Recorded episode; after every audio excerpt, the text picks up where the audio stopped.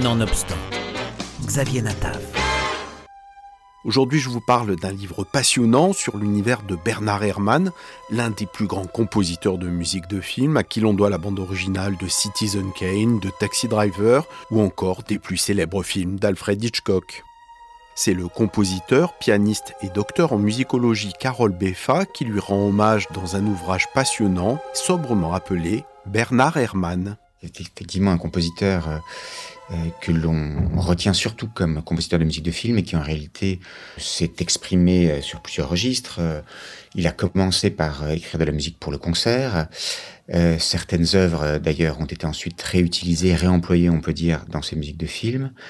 Il a aussi beaucoup écrit de musique de fiction radiophonique, c'est d'ailleurs comme ça qu'il s'est formé essentiellement puisqu'il a certes suivi une formation académique relativement longue, mais il ne s'est entendu avec à peu près aucun de ses professeurs. Et euh, on peut dire que euh, après cette euh, relative école buissonnière, c'est surtout par la fréquentation assidue des concerts et des partitions qu'il s'est formé. Et il s'est également formé par l'expérience, sur le tas on peut dire, en écrivant des musiques d'illustration sonore pour des fictions radiophoniques. Comme nombre de très grands compositeurs hollywoodiens, Bernard Herrmann a des racines juives d'Europe de l'Est. Dans son cas, effectivement, euh, on peut dire que la famille de sa mère, comme la famille de son père, avait euh, fui la politique de russification massive et d'antisémitisme qui était euh, renforcée par le tsar Alexandre III. Euh, raison pour laquelle ils étaient partis pour euh, l'Amérique. Son père est une sorte d'aventurier assez étonnant. Euh, c'est un personnage véritablement romanesque. Il a fait à peu près tous les métiers du monde. La mère de Hermann, elle, est élevée dans, la foi, l'observation scrupuleuse du judaïsme, et elle n'a pas reçu d'instruction. La seule chose peut-être qui est un point commun qu'elle a avec Abraham, c'est un caractère très trempé.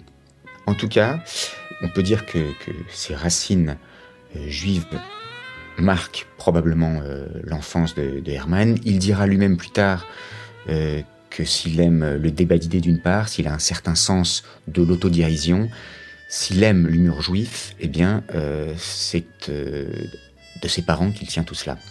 The King of Schnorrers, donc c'est effectivement le, roi des Schnorrers, d'Israël Tsangville, qui est cet auteur qu'il admire depuis l'enfance, est euh, une comédie musicale qui n'est pas vraiment entrée au répertoire, alors même qu'il y a un certain nombre d'airs parfaitement euh, réussis, semble-t-il.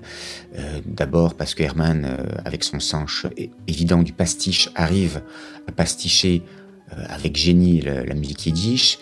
En tout cas, il se trouve que l'air le plus connu dans Taxi Driver, dernière partition de musique de film composée par Herman, va s'inspirer euh, de la musique que Herman avait déjà composée pour euh, Le Roi des Schnorrers.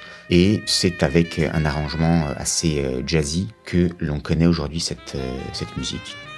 Dans un style vivant et très accessible, cet essai biographique brosse le portrait d'un homme qui suscite l'admiration pour un haut niveau d'inspiration de ses musiques et la perfection de son artisanat.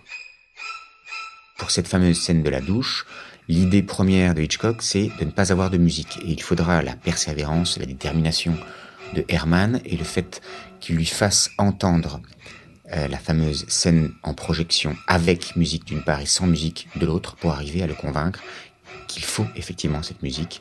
Et heureusement qu'il l'a convaincu indispensable à tous les amateurs de cinéma et ou de musique, Bernard Herrmann de Carole Beffa aux éditions Actes Sud donne furieusement envie de revoir de grands films.